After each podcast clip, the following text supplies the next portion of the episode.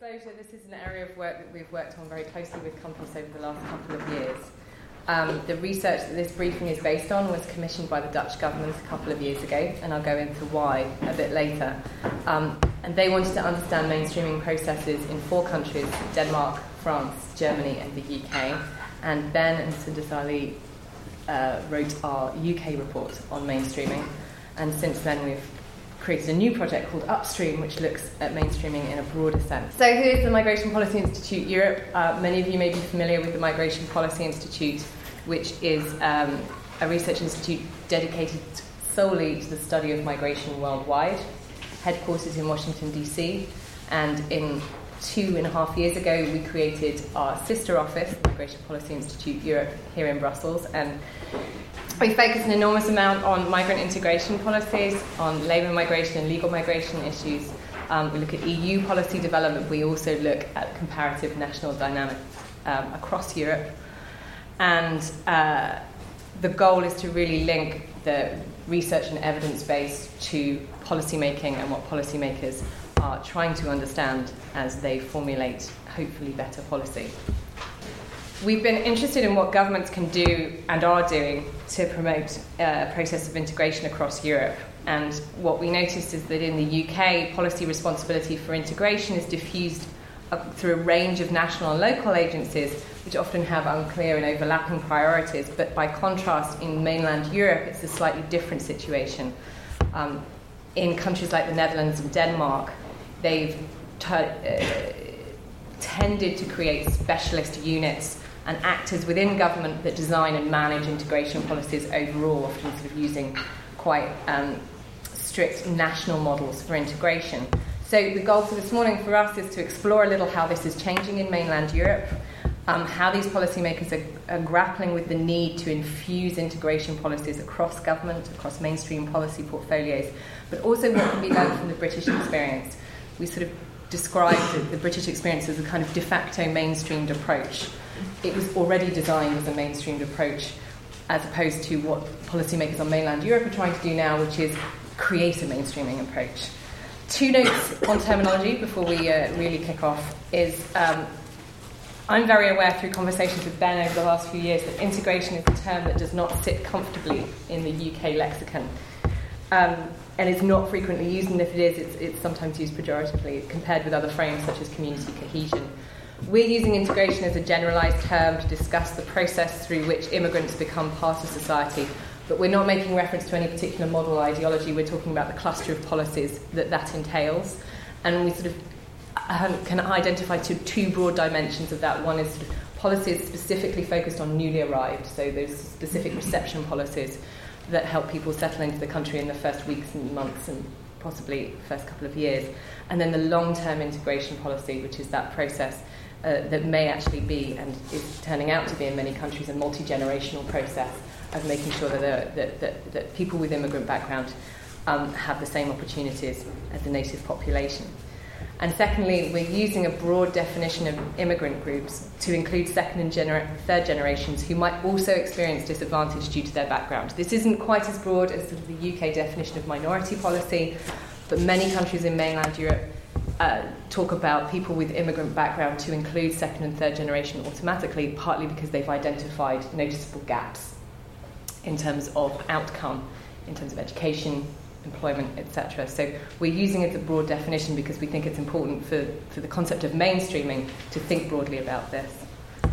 So immigrant integration is at a crossroads. Um, we've seen a sort of shift in approach and a mainstreaming discourse emerged largely in the last four to five years, though it has been discussed at E U level before that. The Common Basic Principles on Integration in two thousand five had a specific principle talking about the need to adopt a mainstreamed approach, and I think everyone happily ignored them for another three or four years before starting to think about that. In the most integration policies across Europe really only emerged in the last fifteen years or so. Um, in the Netherlands, it's slightly different. That process has been going on for several several decades and gone through several evolutions, and if you ever want to read someone interesting on that, I recommend Peter Scholten at Erasmus University, who's talked about sort of generations of policy development that have occurred in the Dutch context. But for example, in Denmark, the first Integration Act was uh, put together in nineteen ninety-nine, which led to the creation of a dedicated uh, Ministry for Refugees, Immigration and Integration in two thousand one.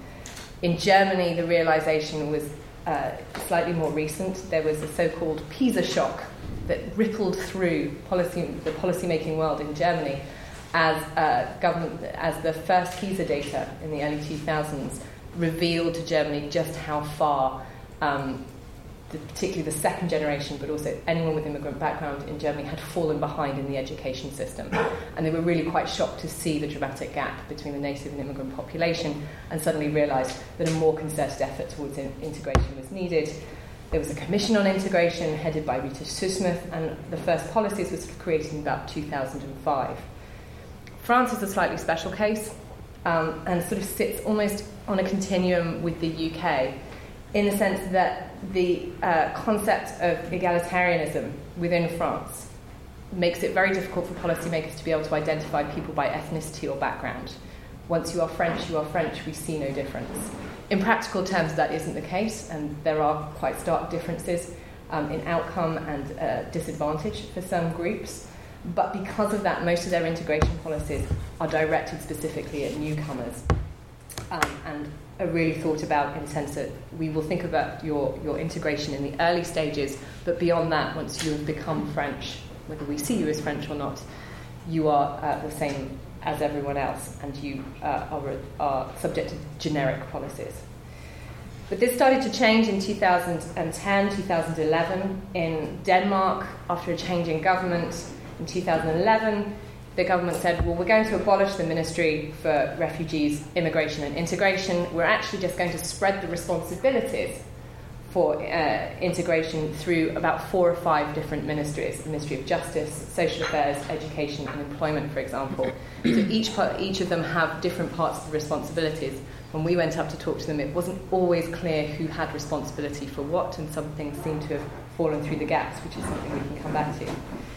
In Germany, the, uh, the cooperation, sort of more institutionalised cooperation, Um, led to the development of a, a commissioner for integration that sits in the Chancellor's office, um, and a, a new set of devolved responsibilities. So the commissioner for integration, the fact that the commissioner sits in the Chancellor's office is indicative of their desire to create a mainstreamed approach. The Chancellor oversees all policy areas, therefore it, it's, a, it's a position of political importance.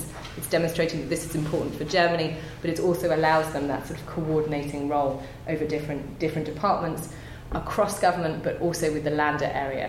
And in Germany, the regions, the Länder, in, in have quite a lot of competence for actually implementing integration policy. So what you've seen in the last few years is this diffusion of responsibility across government, cross-cutting horizontally and vertically. Of course, this is just to highlight that there's a, a changing discourse. Um, if integration could be defined purely through the governance structures that are chosen, I think many of us would have gone home years ago because we wouldn't be bothering with having these discussions. It would be done if you could just do it through um, creating particular agencies and governance structures.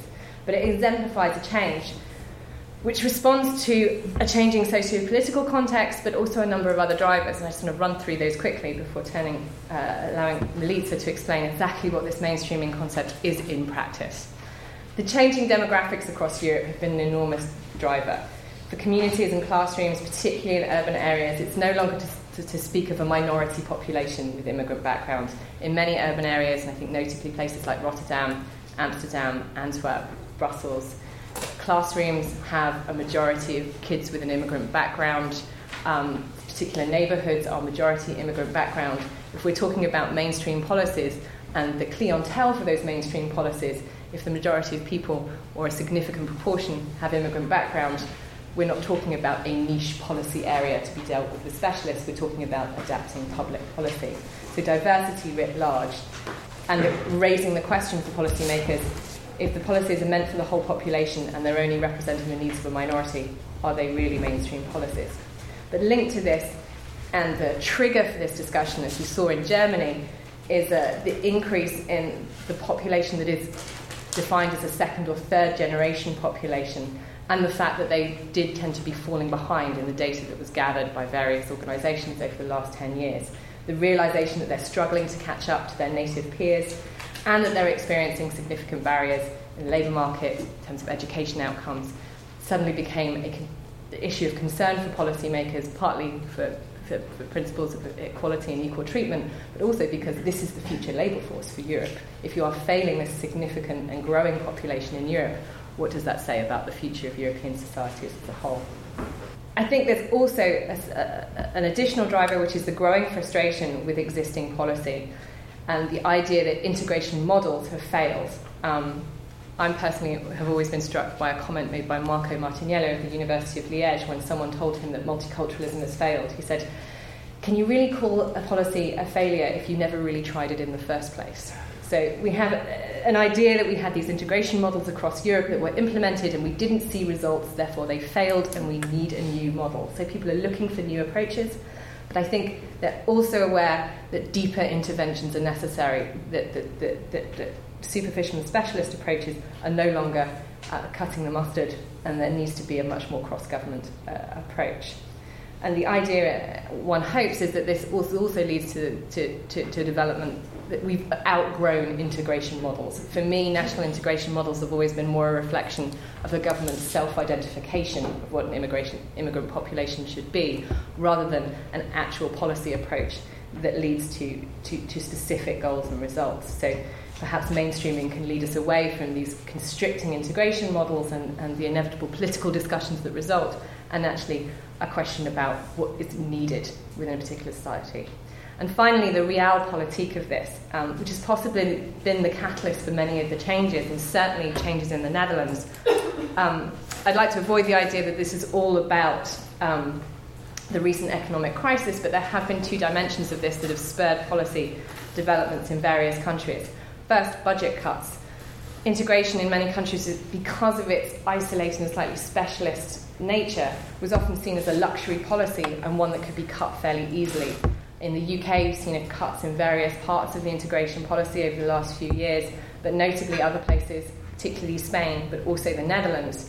Mainstreaming reflects a new way of working for those policymakers who work on integration, but no longer have the budget to implement that policy. How do they find a way to encourage other actors within government who have responsibility for, for immigrant populations to use their, to make, ensure their policy reaches those groups? Um, it's a challenge because you're asking already stretched policymakers with stretched budgets to take into account yet another priority, that of immigrant populations, but immigrant integration policymakers often don't have a particular alternative. And the public discourse on immigration and integration has also affected some policymakers' desire to reduce the appearance of prioritising immigrant needs over the needs of the general population at a time when the economic crisis has hit that general population very hard. The specific example here, which was actually a driver for this research, is the Netherlands. Um, the position of the P V V, which is the, the far-right group in the Netherlands, as an informal coalition partner in the, in the government uh, four years ago, Um, led to a couple of changes in policy. One is an explicit policy commitment not to target immigrant groups through policy. So not allowed to do integration policy in that targeted fashion, which meant that the Dutch policymakers were looking for another way to implement policy by using different target groups and different ways of formulating um, the, how to address the needs of immigrant groups. Um, but also a severe cut in the budget for integration, for many of the integration measures that had hitherto been very well financed within, within the Netherlands. So Dutch policymakers were looking around Europe and saying, well, if we can't do it the way we've always done it, how do we find out how other countries have created mainstream policies that can address the needs of immigrant groups? So there's a positive side to this, which has come from a negative place, which is if mainstream policies can address needs without necessarily delineating immigrant status, it allows policymakers to look at the whole community rather than perhaps stigmatising particular populations as a disadvantage, but actually address broader needs that might be socioeconomic in nature, that might not be specific to immigrant background, but are predominantly felt by immigrant groups. So that's my introduction, and I'm passing over to Melissa to tell you exactly what we found during this research. I'll start first by um, showcasing a number of findings or characteristics of the study uh, that we did for one year. I'll be brief, but afterwards I think we can just um, ask questions and we can go into more detail. So Liz already mentioned that mainstreaming happens at the level of governance, but we've also found this process to happen through discourse and through concrete policies. So, for instance, in the Danish case, as they changed government and they abolished the, the Ministry of um, Immigration and Integration, they also changed their political discourse explicitly. So they moved away from targeted integration policies uh, aimed at only one slice of the population, and they said, we need an inclusive society for everyone. So um, kind of moving away from the mantra of integration to social cohesion and social inclusion policies. And, for instance, uh, this also trickled down to the local level. The city of Copenhagen uh, explicitly said they want to be the most socially inclusive city in Europe in two thousand fifteen. So a complete uh, move away at the political communication level, if you will, away from integration policy uh, to social, co- social cohesion, social inclusion. Um, governance, Liz already mentioned. What does this mean in practice? For instance, in Germany, uh, you have a commissioner at the national level responsible for immigration and integration, but also given that uh, Germany is a federal uh, country, meaning that every state level has a commissioner for integration or a, uh, a minister which is responsible for, for instance, family affairs, social affairs, but also integration. And there's an institutionalized coordination between these levels, so not just across departments within one government level, but also across different uh, government levels. Uh, and these people uh, come together or sit together on a regular basis. Uh, so there's a clear kind of division of mandates and responsibilities and, and institutionalized sharing. And then uh, finally, and I'll, I'll go into that uh, in a bit, concrete policies, meaning that immigrant integration priorities are no longer addressed through a, a siloed Uh, policy, but through mainstream policies such as education, employment, housing, youth, and so on. So in practice, this means that uh, the responsibilities concerning immigrant integration are effectively shared, and the competences as well. So while these responsibilities are shared across different departments, um, and this is to a varying, varying degree, in many cases, uh, the country, member states in, in the European Union still have some department in one of the ministries that carries final responsibility to oversee things. Now, in some in some cases, it works better than others. We've seen that in Germany, these mandates are very clear. Uh, in Denmark, they're still kind of figuring out how to do this effectively uh, because they're all, let's say, following the same line of we need to mainstream, but how to do it effectively and who do, who do we turn to, who has final decision power, and how, how to track whether things are happening or not. So in practice, um, I've called this to go beyond remedial or, or uh, add-on policies, although these still exist as well. It means that sometimes, for instance, policies can be actually reformed to be more inclusive. For instance, in Germany, although this is also the case in Denmark, up until a few years ago, you used to have, or the majority of schools, primary and secondary, were half-day schools, which meant that pupils went home at one o'clock uh, in the afternoon. Uh, now already more than fifty percent are all-day schools uh, because they've realised it's beneficial to everyone, but in particular to vulnerable children and children of immigrant background, to stay in school longer, not just to gain more kind of basic numerical and verbal uh, skills, but also to socialise with other children. It's better for the language acquisition. Uh, so this is a kind of um, mainstream reform of a mainstream education system, uh, which disproportionately affects the most vulnerable pupils without addressing them uh, specifically, without saying this is a reform that we did just for uh, children of immigrant background.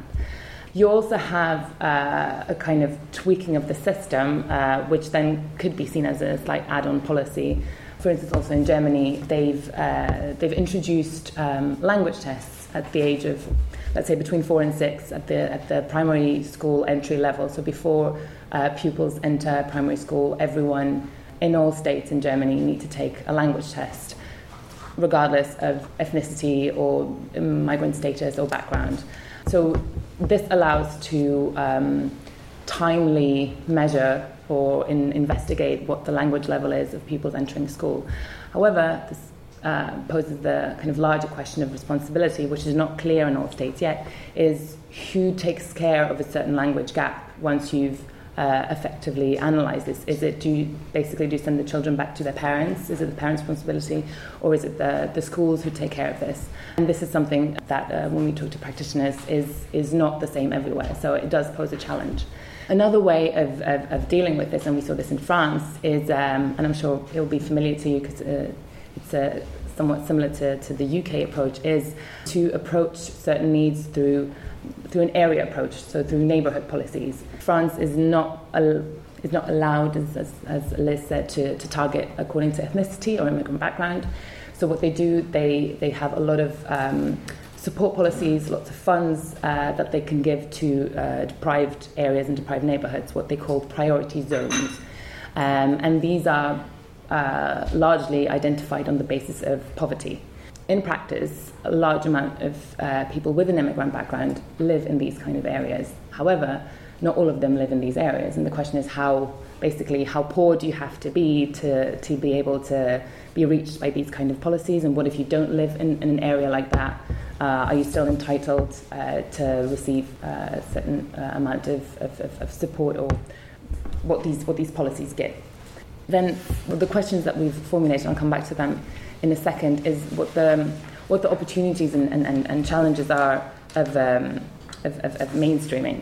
By the way, we're still looking for a better word. We've called it mainstreaming, but if you come up with a, a better uh, denomination or definition of, of, of, of naming this process, uh, please feel free to share. So let me start first maybe with the opportunities and then the challenges, because those are kind of interesting to, to feed into the questions and then have a discussion. Uh, so obviously uh, the, the, the good thing about mainstreaming is that you can have a whole of government approach, that you uh, you share uh, the, the competences and the responsibilities for this area across different uh, government departments, uh, which also makes sense because integration is not it's not a fluffy thing. Integration means something concrete. It means uh, becoming part of society through education, through employment, in your neighbourhood. Uh, so it's actually very concrete, and there's no integration as such doesn't mean anything really, uh, unless it's uh, a, a part of uh, mainstream policy areas. It also means that you're addressing needs, not background, something that um, Liz also mentioned. Um, not all immigrants have the same needs, and immigrants also don't have a monopoly over a type of need. Uh, these may be shared across uh, other population groups. And you, of course, also avoid stigmatization or prioritization of one population group over another. And it allows you smartly to, to, to, to apply funds in an effective way. Now, that said, first of all, mainstreaming is not a goal in itself. It's a tool, it's a method to, to reach a certain goal. And we found that when talking to practitioners and also other experts, that uh, at the beginning you always need to ask the question of who or what are you mainstreaming for? What is the ultimate goal of mainstreaming? Mainstreaming in itself cannot be the goal uh, of, of immigrant integration policies or any other policy for that matter. And at the same time, mainstreaming is also not absolute. We've seen that through our research, although of course it's it's uh, it's preliminary. We've only uh, done this for a year, and we're now continuing this through uh, through Upstream, through our next project, is that a a sort of balance between targeted and and and uh, mainstream policies um, is usually uh, beneficial. However, what we feel now is that, uh, particularly also at the European level and uh, the political discourse in the Netherlands, for instance, is becoming harder and harder to talk about immigrant integration. Uh, so mainstreaming is also a way of of avoiding that discussion, so which is not necessarily a positive thing. Uh, and I'm sure you're familiar with this uh, as, the, as the kind of political discourse in the U K about immigration and integration is also can sometimes be a bit poisonous, that uh, how, how to uh, how to talk about specific challenges and needs maybe in a different under a different definition. And then finally, one of the challenges as well of, of, of, of mainstreaming is if you share this responsibility or these competences ag- across government level and across different departments, it's very easy to cut bits and pieces of these policies until, or of this policy, until nothing remains, basically, if there's no one or a something or somebody, a body or an institution or a department within government tracking uh, how this policy is developing and who's doing what, and if there's certain objectives and if these objectives are being met. So if there's no sense of ownership, uh, as well as a sense of urgency, mainstreaming might as well fail. And then I wanted to open it up for, for a discussion with with a few questions that we had in mind when also looking at the, the, the U K context. First of all, given that, for instance, in, in the U K, um, mainstreaming is a kind of default position. We don't talk about uh, targeted policies or integration policy. But when do you think this has this has been a limit, and when when when when would it be useful to actually have more targeted approaches, perhaps within mainstream policies, uh, such as education or employment, uh, or youth policies, uh, or social cohesion policies even, uh, and when when does such a mainstream approach suffice? How to really ensure uh, shared responsibilities? Uh, we know there's a uh, interministerial committees on social mobility, on equality.